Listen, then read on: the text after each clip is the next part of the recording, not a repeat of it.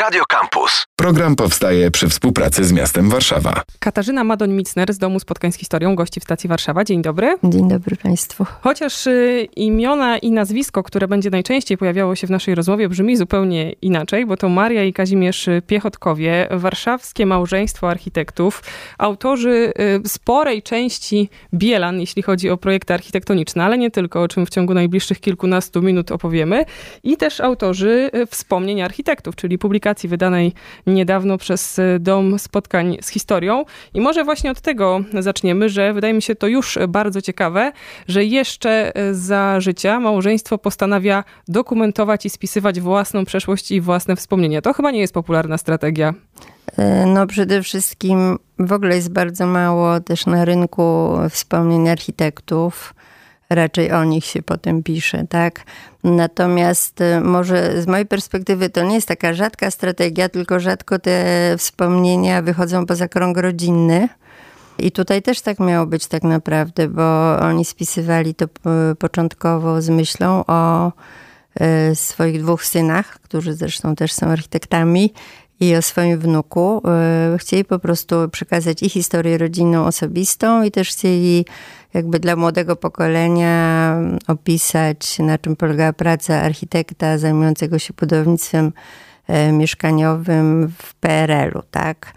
Z tego się zrobił bardzo obszerny zapis, właśnie taki i rodzinny, osobisty, biograficzny, i, i też taki bardzo ciekawy już, powiedzmy, fachowy, tak, dotyczący i środowiska architektów, Wydziału Architektury i tych kolejnych dekad w powojennej Warszawie, jeżeli chodzi właśnie o projektowanie i przede wszystkim o budownictwo mieszkaniowe. Ja zamieszkałam na Bielanach. Tak się stało, że na osiedlu zaprojektowanym przez państwa Piechotków. Zaczęłam to wszystko odkrywać i się okazało, że pani Maria Piechotkowa jest właściwie moją sąsiadką, bo żyje, mieszka kilka ulic dalej ze swoim synem. Kiedy ją poznałam, miała dziewięćdziesiąt dziewięć lat, zbliżała się do stulecia. Ja znałam nazwisko Piechotków jako autorów bardzo ważnej i też kiedyś bardzo znanej książ- książki, takiego albumu opracowania o burznicach drewnianych. Oni nad tym pracowali w okresie stalinizmu i wydali to w pięćdziesiątym siódmym roku. To była naprawdę bardzo pionierska praca. A nie wiedziałam w ogóle, że projektowali osiedla bielańskie, bo wydaje mi się, że poza ludźmi z Bielan przez lata niewiele osób tak naprawdę znało ten dorobek. I postanowiłam nagrywać relacje pani Marii, a w trakcie nagrywania okazało się, że są te zapiski. Kiedy dostałam egzemplarz tego tekstu, to stwierdziłam, że no jest to warte pracy, opracowania, selekcji pewnych wątków i yy, no, przygotowania tego w formie książkowej. I myślę, że to była dobra decyzja. Yy, a też początkowo we współpracy z panią Marią. Pani Maria jeszcze pięknie yy, przeżyła swój właśnie jubileusz stulecia. Zrobiliśmy dla niej wystawę i taki folder okolicznościowy, a w listopadzie dwa tysiące dwudziestego roku odeszła. Także potem już współpracowałam z synem, panem Michałem Piechotką.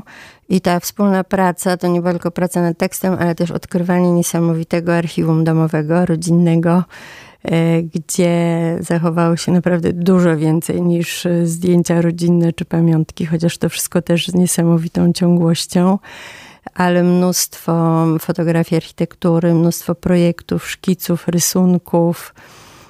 Także to też był taki pasjonujący poziom tej pracy. To jest odkrywanie tej ikonografii. Także w książce, która jest w ogóle dosyć obszernym zapisem, tak? Bo to jest do pewnego momentu jakby te dwie biografie, dwie historie, które się od pewnego momentu już spotyka, spotykają się i są już wtedy jedną wspólną biografią. Jest tam... Właściwie nas bardzo ciągnęło nawet w kierunku właśnie takiego albumu i bardzo uważałyśmy, że no to jednak musi być książka do czytania, bogato ilustrowana, więc jest bardzo duża selekcja tych źródeł. Tu tak, jest tyle mhm. poziomów ciekawych, tak, że trudno to też tak krótko opisać, bo cała ta ich biografia niesamowita. Oni się poznali na studiach, właściwie tak bliżej się poznali już w czasie studiów konspiracyjnych, w czasie okupacji. brali ślub w czasie Powstania Warszawskiego. To właśnie cały czas próbuję wejść z takim pesem, że pani wspomniała, że to jest archiwum rodzinne, że też dużo takiej wiedzy stricte architektonicznej, ale chciałam właśnie uzupełnić, że też mnóstwo takiej historycznej, społecznej, jak bardzo historia Polski w życiu Piechotków się odbija. Czy to w takim prywatnym, bo przecież zaczynają studia przed wojną, potem je kontynuują już jako takie tajne nauczanie, biorą ślub, walczą w powstaniu, potem próbują się odnaleźć w tej Polsce powojennej i to jak z, od decyzji politycznych zależy to, jak pracują, jak budują, a potem jak mieszkają y, mieszkańcy Bielan, czyli dzisiejsi warszawiacy, że to też pięknie w y, historii tego małżeństwa widać, że jakby dużo więcej niż tylko rodzina i architektura, prawda? No to na pewno jest to w ogóle bardzo wielopoziomowy zapis i też taki zapis, który jest... Y- Właśnie chwilami jest osobisty, chwilami jest wręcz taki fachowy, tak, bo bardzo głęboko wchodzi też w takie sprawy dotyczące różnych technologii, systemów budownictwa powojennego. Także no jest to pod każdym względem niezwykłe, ale też jeszcze bym chciała wrócić do tej ich historii, bo tutaj właśnie też ta osobista z zawodową jest nierozerwalna, bo chyba nie ma drugiej, drugiej takiej, nie znam, aż tak ścisłej takiego związku i spółki zawodowej jak oni, bo od kiedy wzięli ślub w czasie powstania, to już byli naprawdę nierozłączni. Czy to prawda, że mieli jeden podpis? By, mieli przygotowany jeden podpis i czasami go używali. Często na rysunkach jest ten wspólny podpis. Oficjalnie właśnie po wojnie dosyć szybko powołali taką spółkę i od tego czasu wszystko, co robili, firmowali razem. Jedynym takim obszarem, bardzo takim pana, pana Kazimierza, takim światem troszeczkę oddzielnym, to były rysunki właśnie niezwiązane z architekturą. My tam troszeczkę daliśmy tych rysunków. Jest tak pod hasłem rysunki z szuflady, bo on miał po prostu naprawdę duży talent rysownika. One bez żadnego celu jakby powstawały. I to jest taki odkryty skarb. A pani Maria, powiedzmy, była bardziej tak, tak decydowali, że ona też bardziej się tam społecznie udzielała, powiedzmy, po pięćdziesiątym szóstym roku jako radna, czy nawet była posłem na Sejm w tym pierwszym podwilżowym. Ale poza tym naprawdę wszystko robili razem i, i też żyli pracą tak całkowicie, że właśnie synowie mówią, że no właściwie nie mieli wyboru, tak? Zostali architektami, bo też się w dużej mierze wychowywali, nie wiem, na placach budowy, tak, bo rodzice ich wszędzie z- zabierali. I żyli po prostu tym, o tym dyskutowali. Ta praca była ich pasją. I to też jest takie bardzo imponujące i niezwykłe czytać, czytać o takich ludziach, ich wspomnienia. No, ale też właściwie kolejne te dekady powojennej historii budownictwa mieszkaniowego, te zmagania z władzami, z ograniczeniami, z normatywami, ten głód mieszkań. To... to, jak pani Maria wkracza na tą drogę takiej działalności społeczno-politycznej, szalenie intrygujący. Tak, do czego też się jakoś nie paliła specjalnie, ale no mieli nadzieję, że może właśnie wtedy po pięćdziesiątym szóstym roku coś tam będzie można zmieniać. Szybko to się okazało złudzeniem, tak? Ale oni... Właściwie do kiedy ich tak troszeczkę przymusowo nie odesłano na emeryturę, to cały czas się tak bardzo starali, żeby to budownictwo mieszkaniowe, które potem coraz bardziej no, stawało się tym, tymi wielkopłytowymi osiedlami, już takimi właściwie bez charakteru, tak, takimi bardziej przemysłowo robionymi, żeby to miało ludzką skalę, żeby to odpowiadało potrzebom ludzi, żeby ludzie się tam dobrze czuli, żeby było, dawało możliwości jakichś zindywi- zindywidualizowania i potem oni już coraz bardziej jakby już, już to nie działało, tak, bo to się tak rozkręciła aż tam ta ma- maszyna robienia tych domów, troszkę spod jednej sztancy, że bardzo duża część tej pracy w ostatnim okresie no nie mogło już tak znacząco wpłynąć na to, jak wygląda to budownictwo mieszkaniowe i no ja na przykład się właśnie w takich blokach wychowałam i ja nie zastanawiałam się nigdy, kto je zaprojektował, bo one były wszystkie takie same, duże i, i, i niezbyt przyjazne.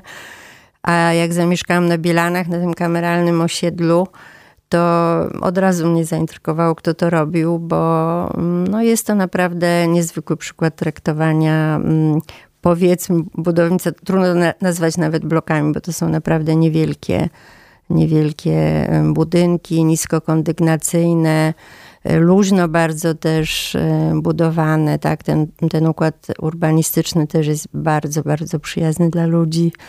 Jest tam bardzo dużo zieleni i właśnie w, często dyskutujemy o tym, że to, co dla nich było taką udręką, to zmaganie się z władzami, z ograniczeniami, z tym tempem, z słabą też te- technologią tej budowy, no z różnymi, różnymi ograniczeniami, to teraz się i tak wydaje dosyć komfortowym, luksusowym podejściem do tematu mieszkań, kiedy się to zderzy z taką deweloperką współczesną, tak, jak to teraz wygląda. Właśnie często są te porównania. Aż chciałoby się powiedzieć, i zresztą to pisze Anna Cymer w zakończeniu książki, że potrzebujemy w zasadzie dzisiaj takiego małżeństwa Piechotków, takich rzeczników dobrej architektury, że na pewno bardzo by pomogli.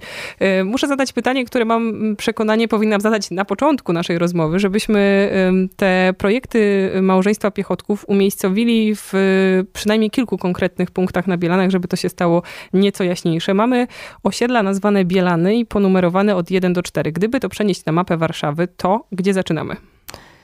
No na pewno dość łatwo jest odwiedzić te Bielany, te osiedla piechotkowskie, bo y, to jest mniej więcej między metrem Słodowiec a metrem Wawrzyszew, a te osiedla są właśnie wokół metra Słodowiec i metra Stare Bielany. Jest to właściwie teraz część Starych Bielan, towarzysząca trochę tym przedwojennym Bielanom. Także wystarczy wsiąść w metro i można zacząć tę przygodę. Pomoże też cegła, prawda? Ta silikatowa cegła, kiedyś biała, dzisiaj szara, ale jeżeli te bloki nie zostały, potocznie mówiąc, ocieplone albo poddane termomodernizacji, to będzie też widać charakterystyczną cegłę, którą stosowali. No właśnie, z, z tym jest kłopot, bo właściwie to osiedle przy Skalmierskiej, na której ja mieszkam, to jest teraz takie właściwie już jedyne osiedle, gdzie można zobaczyć naprawdę, jak to było pomyślane, jak to wyglądało, jakie były te podziały, na czym to polega ta cegła silikatowa, te takie ramy przygotowane do tych okien, już takie pierwsze prefabrykaty, bo te inne osiedla były sukcesywnie jednak ocieplane, tynkowane, malowane na różne kolory, w różny sposób, z różnymi podziałami. Także widać, często też był dobudowywany jakiś, nie wiem, wysoki dom pośrodku takiego założenia urbanistycznego.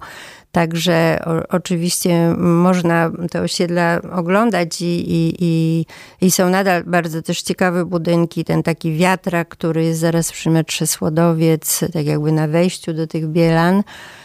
Ale właśnie to wszystko już trochę inaczej wygląda. A, a takie właśnie takie teraz serce Piechotkowa to to osiedle przy Skalmierskiej, które było zresztą pierwszym po okresie socrealizmu takim modernistycznym osiedlem i wtedy Warszawa się bardzo chwaliła tym miejscem. Przy tej ulicy też znajduje się mural upamiętniający małżeństwo, skręcający w stronę powstańczej historii tej pary, bardziej chyba niż architektonicznej, więc po bieli i czerwieni z łatwością się go zlokalizuje. I jest też taki obszar Warszawy nazywany Piechotkowym. Jest fanpage albo grupa facebookowa, czyli znak tego, że ludzie się z tą piechotkowską architekturą, nie wiem czy z uwagi na autorów projektów, czy po prostu z faktu, że żyją w konkretnym miejscu, jakoś identyfikują. I myślę sobie o tym, że no nie wiem, czy mieszkańcy Przyczółka Grochowskiego mówią, że mieszkają w Hansenowie albo na osiedlu Hansenów, albo czy jacyś inni architekci y, tak bardzo na poziomie nazewnictwa i własnego nazwiska zrośli się z konkretnym obszarem miasta.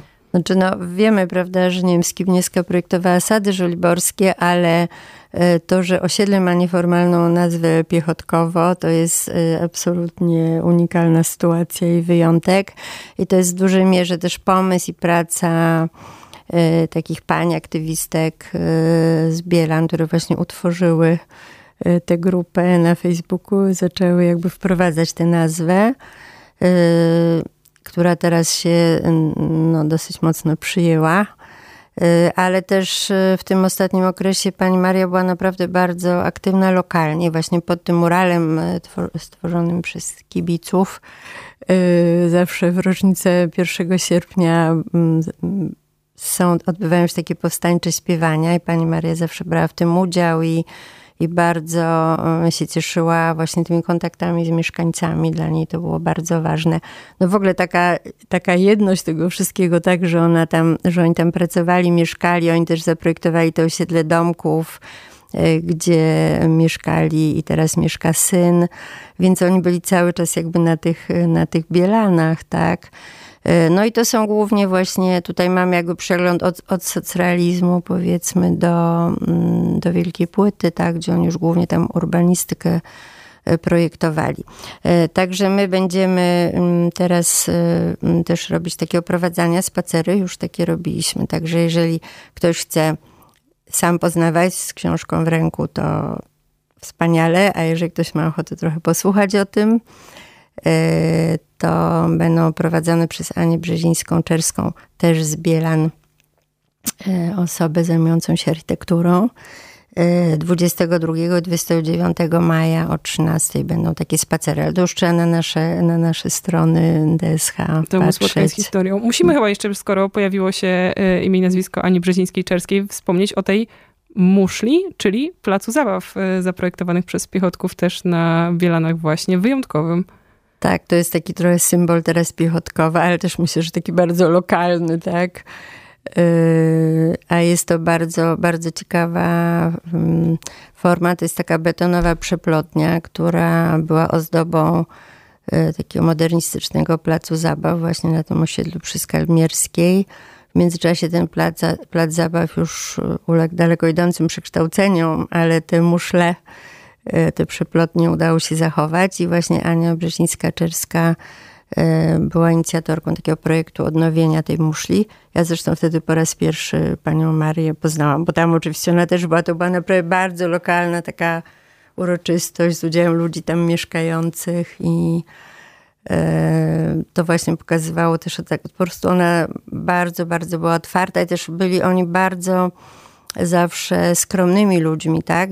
Działali, to była ich pasja, robili to, co lubili, co umieli i bardzo się w to angażowali, ale byli bardzo skromni i myślę, że też przez to mało znani tak naprawdę. Jak się weźmie, nie wiem, przewodnik po warszawskich blokowiskach Trybusia, to tam nie ma żadnej wzmianki o Piechotkach, chociaż tak naprawdę no, oni no, dużo jakby, dużo na różnych etapach, tak, pracowali z tym tematem. Nawet obszarowo jest to po prostu wielki, wielka część miasta. Tak, plus oni też bardziej systemowo też pracowali, też w Sarpie bardzo się pan Piechotka udzielał w takiej sekcji budownictwa mieszkaniowego. Oni naprawdę też jakby to robili i projektowali osiedla i I też um, pracowali właśnie nad tymi systemami y, y, wielkopłytowymi, nad y, też unifikacją warszawską. No jakby bardzo dużo robili, żeby y, no to budownictwo było na jakimś y, przyzwoitym poziomie. I, i, by, I naprawdę dorobek ich był zapomniany. Też właśnie przez to, że im chyba nigdy na, na tym nie zależało. I nawet to jest charakterystyczne, że oni te wspomnienia jednak głównie pisali dla rodziny, też tak ogólnie dla młodego pokolenia, ale nie żeby się upamiętnić, opowiedzieć o swoich dokonaniach, a bardziej żeby się trochę rozliczyć i, i tak możliwie rzetelnie opisać, w jakich warunkach musieli pracować. I właściwie pani Maria do ostatniej chwili głównie wracała do tego motywu, że czy ludzie zrozumieją, przy, z, jaki, z jakimi ograniczeniami oni musieli się zmagać i, i dlaczego, ym, dlaczego oni to wszystko robili. No bo dla nich to było trudne, tak, bo oni byli z rodowodem makowskim yy, i po powrocie z obozu jenickiego odbyli taką rozmowę z profesorem Zachwatowiczem i zdecydowali się, no, po prostu budować tę Polskę, tak, tak, mimo systemu politycznego, który im nie odpowiadał. On im jakoś tak to ładnie powiedział, prawda, że bez względu na to, jaki jest kraj, oni po prostu muszą go dobrze odbudować, bez względu na to, kto im, kto nim, tym krajem rządzi. Myślę sobie, tak? I, i konsekwentnie się starali, tak, temu, temu jakby oddali naprawdę życie. Myślę sobie, że y, świetnie by było, gdyby nasza rozmowa tak zadziałała w przestrzeni. To znaczy, gdyby ktoś teraz z Bielan zastanowił się, w jakim budynku mieszka i okazało się, że jest to budynek, który wyszedł spod ręki tej spółki autorskiej, czyli Marii i Kazimierza Piechotków. Byłoby to przemiłe zaskoczenie. Przypominamy o wspomnieniach architektów, czyli wydanej książce, o zapowiadanych spacerach i bardzo dziękujemy za opowieść o tym niezwykłym warszawskim małżeństwie. Katarzyna Madon-Mitzner, Dom Spotkań z Historią. Dziękujemy. Dziękuję bardzo. Program powstaje przy współpracy z miastem Warszawa. Radio Campus. Same sztosy.